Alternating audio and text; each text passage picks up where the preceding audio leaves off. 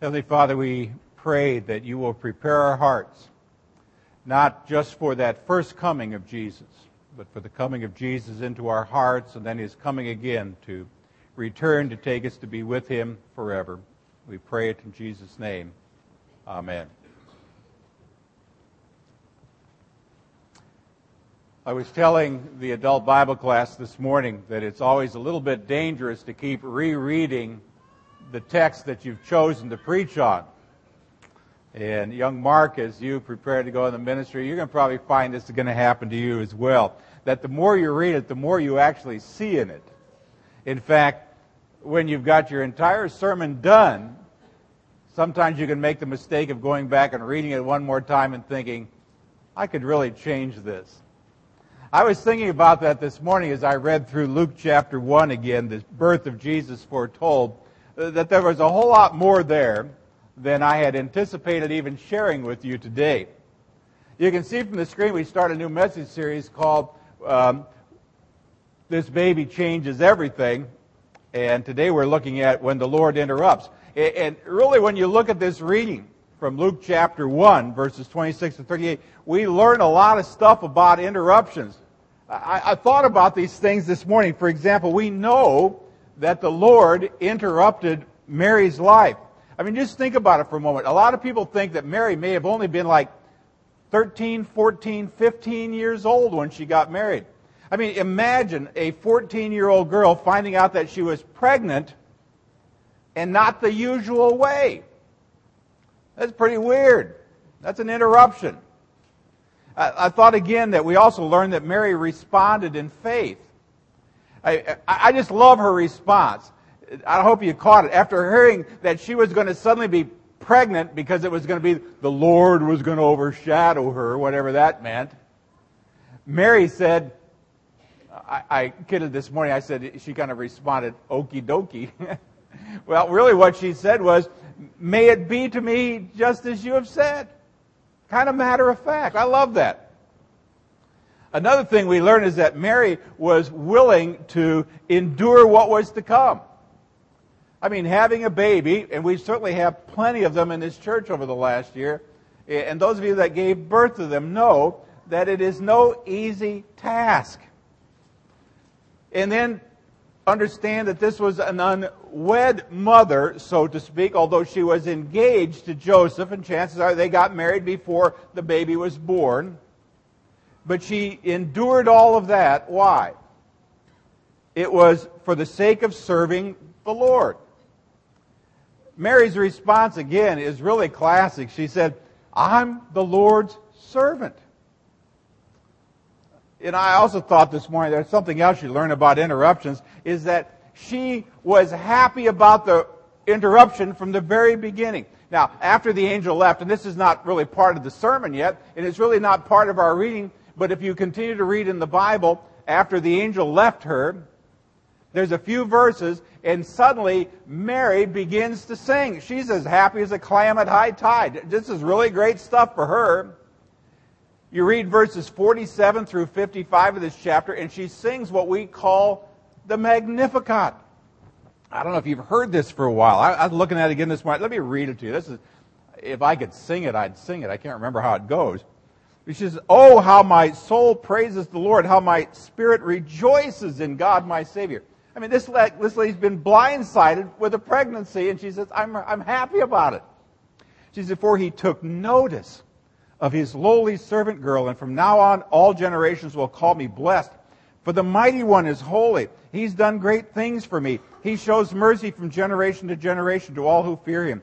His mighty arm has done tremendous things. He has scattered the proud and the haughty ones. He has brought down princes from their thrones and exalted the humble. He has filled the hungry with good things and has sent the rich away with empty hands. He has helped his servant Israel and remembered to be merciful for he has made this promise to our ancestors, to Abraham and his children forever. She was happy about that interruption.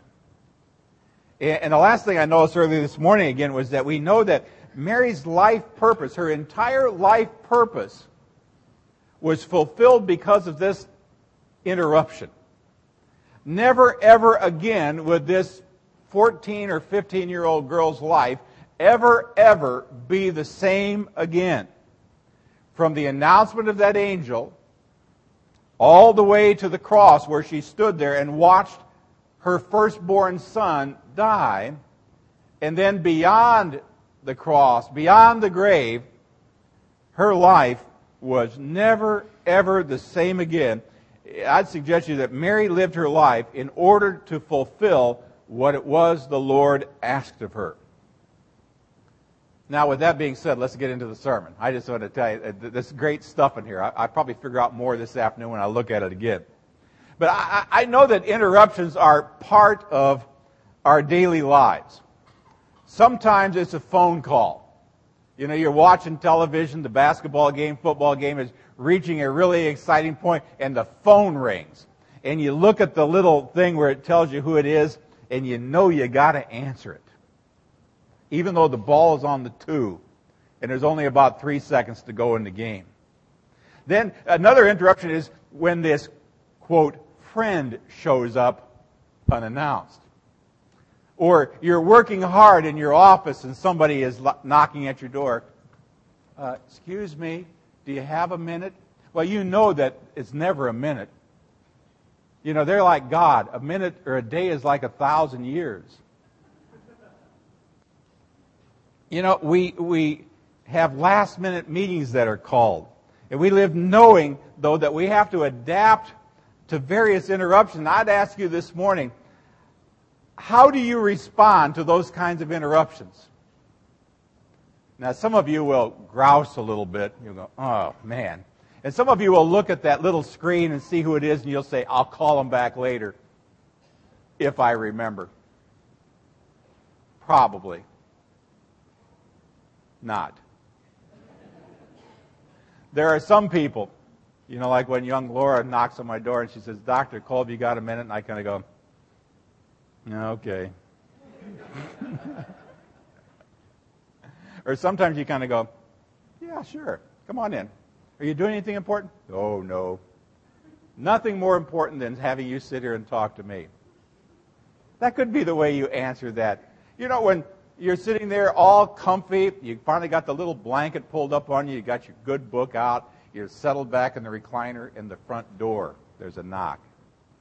And you look through the peephole and you see it's a good friend. How do you, how do you respond to that? Maybe you go, oh man, this is great. You open the door and say, I'm so happy you got here. Those are the so-called little interruptions. But what do you do when you got the big interruptions? I'm talking about the loss of a job. How do you handle that? What about a health crisis? You know, the big C. How do you respond to that life interruption, which is called the sudden death of a beloved one? How do you respond to those things?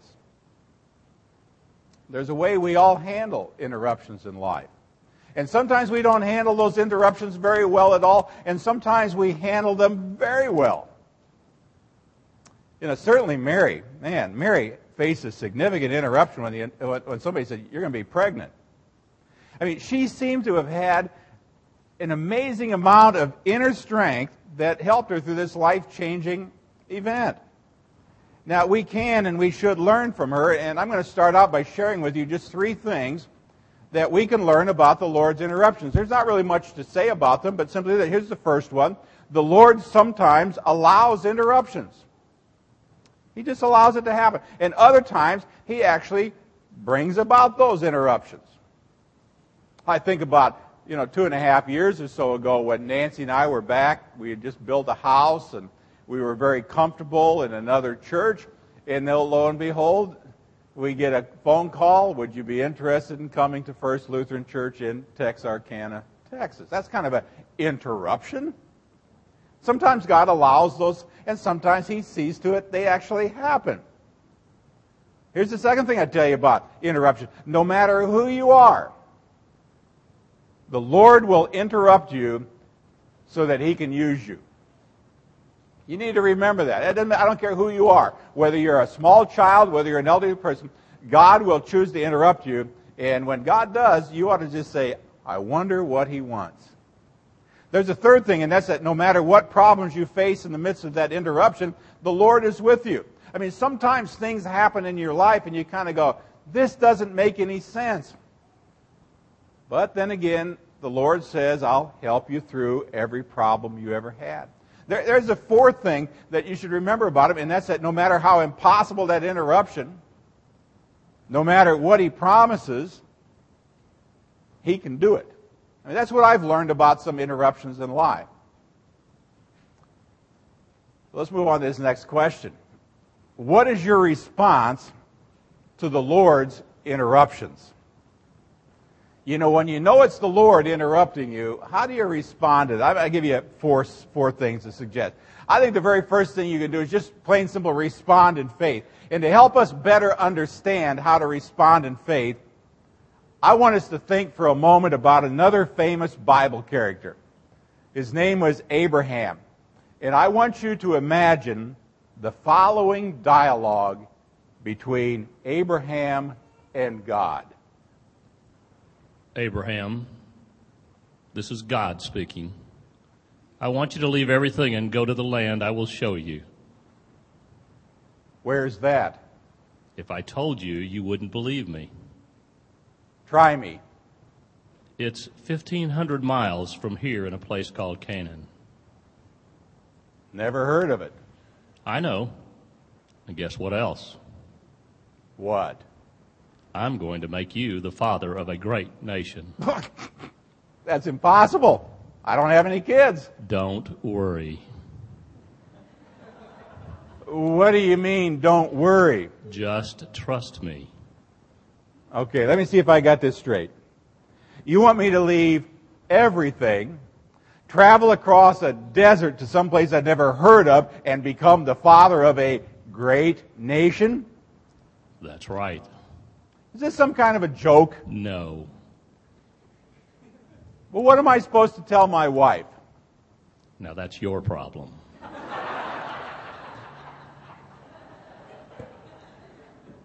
Now, I don't know that it happened exactly that way. But we do know that if you read Hebrews chapter 11 and you get down to verse 8, it says, By faith, by faith, Abraham, when called to a place he would later receive as his inheritance, obeyed and went. I like those three words obeyed and went. Even though he did not know where he was going. It's kind of like leaving Chicago and moving to Texarkana. I just suggest to you that we all need the heart of Abraham. We all need the heart of Mary. I mean, the first desire of the child of God who wants to enjoy the favor of God in his life is to die to himself and surrender to the will of God in his life. Literally, to be a servant. I mean, that's what Mary said. I'm the Lord's servant. Now, in some translations, it's called a bond slave, and in the original Greek language, the word is doule. It, it, it means literally belonging totally to someone else. So when Mary said, I'm the Lord's servant, what she was saying is, I belong totally to you. And I give you full permission to work your will in and through me, no questions asked. Now, it's that kind of heart attitude that uh, enabled Mary to worship the Lord in spirit and soul. She said, My soul glorifies the Lord in spirit. My spirit rejoices in God, my Savior.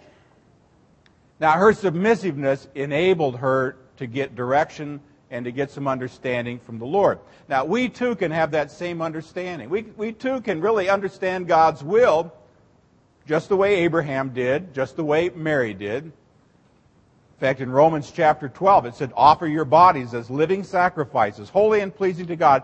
This is your spiritual act of worship. Now, you came today to worship. I hope you didn't come just to church.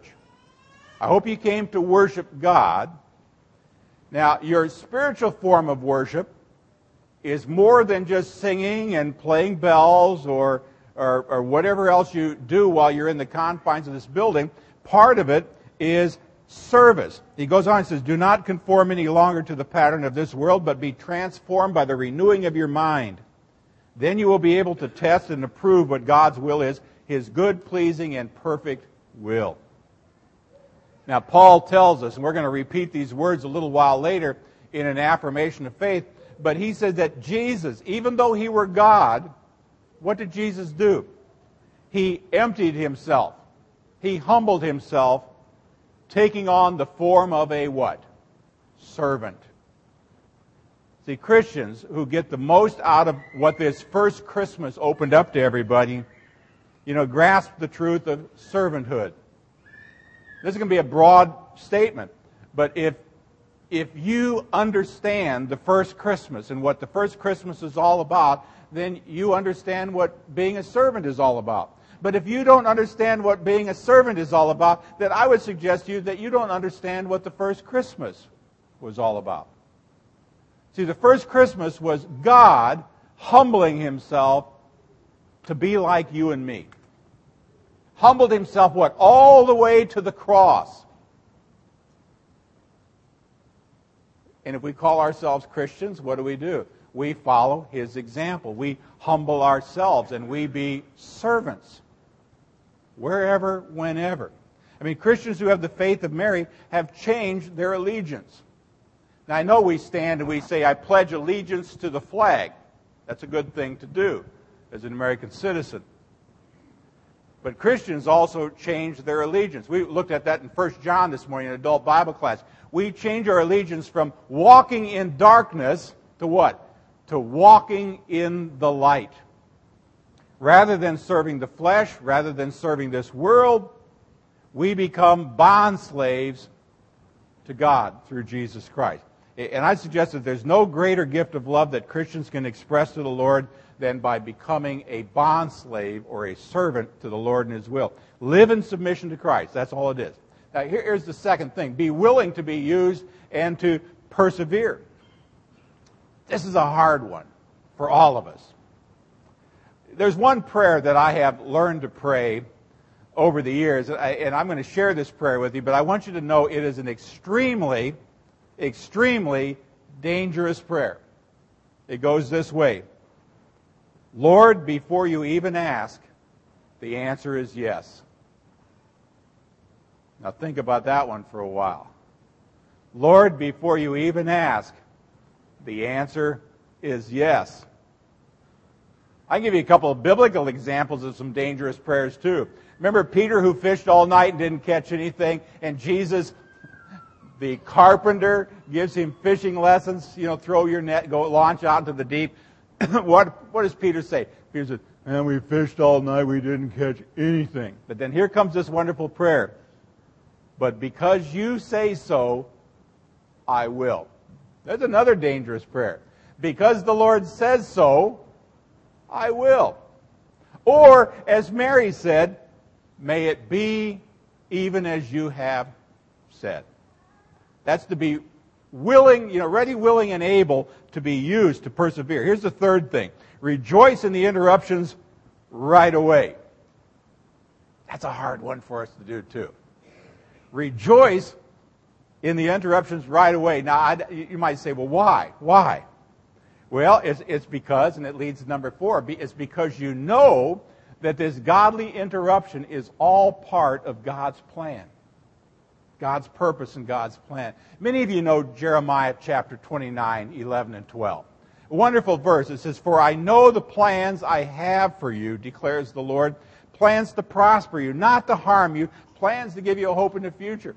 I, think when we begin to be able to wrap our brains around that concept, that God only has good things in store for us and in mind for us, then when the Lord comes knocking, and He will, that we go, great, let me at it. Because I know, even though it doesn't make any sense to me, even though it's a big interruption, it's going to cause me maybe to move my family 1,500 miles across the desert into this land I've never heard of before. Even though it may cost you to move away from your family and friends, or it may cause you a little discomfort to go spend a little time in a mission field, or whatever it is, you know that somehow this is all going to be good because God is a what? Good God. I talked to a, a couple of people and asked them this last week, how do you respond to interruptions? That's an interesting question. I'm sure if I started, I'd say, Jason, how do you respond to interruptions? Now, I interrupted Jason one day. I, I can use you as an example. I had been out doing a funeral committal, and when I stopped by, I said, oh, this is where Christian construction is. Big, fancy palatial palaces. Well, this house over there, I don't even know what street it's on. I thought, well, I'm stopped. And I walked in and I said, is the big dog here? And when he saw me, Jason's face lit up like I was Susanna. Well, not quite the same way. But he jumped right up and he was like, wow. It was like he was happy to see me. Now, you know, we, we think about how God is in charge of all of our lives. Well, I ask a bunch of people, how do you respond? One person was really, really honest with me. They told me, when I'm interrupted by people, I lie. I lie a lot. and I said, What do you mean? When they say, uh, Do you have a few minutes to interrupt me? I go, Oh, why, sure. oh, come on in. No trouble at all. I just lie through my teeth. And I said, Well, how do you resolve that in your life? And they said, Well, I don't. but then again, God almost always kind of pricks my conscience when I suddenly realize I should be very thankful that somebody would actually come to see me, to find out something, to ask something, to get my opinion on something. Well, it has been said that one person told me, you know, well, God orders your steps. We should just get used to it. God orders your steps. That made me think of something. If God orders our steps, I think God also orders our stops. I mean, there are divine interruptions that God brings into our life on purpose and allows us into our lives in order to bring out the best plan that He had in mind. Now, on purpose, on purpose, God might actually delay a situation in order to protect us. On purpose, God may actually close a door because he knows that what's behind that door is not the best thing. It's a good thing, it's an okay thing, but it's not the best thing for us. I think sometimes God allows us to be momentarily inconvenienced so that we can help someone else in need. But when you live in, with confidence that the creator of the universe not only orders your steps, but your stops, then you're going to know that every disappointment, every delay, every stop, every interruption is orchestrated by the Most High God and is orchestrated all for your good. Let me say it one more time. The Lord interrupted Mary's life. Mary responded in faith. Mary was willing to endure whatever came for the sake of the privilege of serving the Lord. Mary rejoiced at the beginning of, at, at the very beginning of this interruption. Mary's life purpose was totally fulfilled because of this interruption. Yes, friends, God brought about the interruption. You think about it. It said at just the right time, God came into this world through Jesus. That was an interruption. God brought about this interruption for one reason and one reason only, and that was to save the world. Or maybe more pointed, God brought about this interruption through his son to save you. That's why I'm suggesting in this series this baby changes everything. Let's pray. Father, we give you thanks for these interruptions in life. Even though sometimes we don't handle them very well, we need to understand that every step in life and every stop in life is orchestrated by you, our loving God. And you do it for our sake, for our own good. But most of all, you do it so that your name will be glorified. So people, as they may see how we handle it, would not praise us, but instead would praise you. So we thank you for this little baby because truly he changed everything. Amen.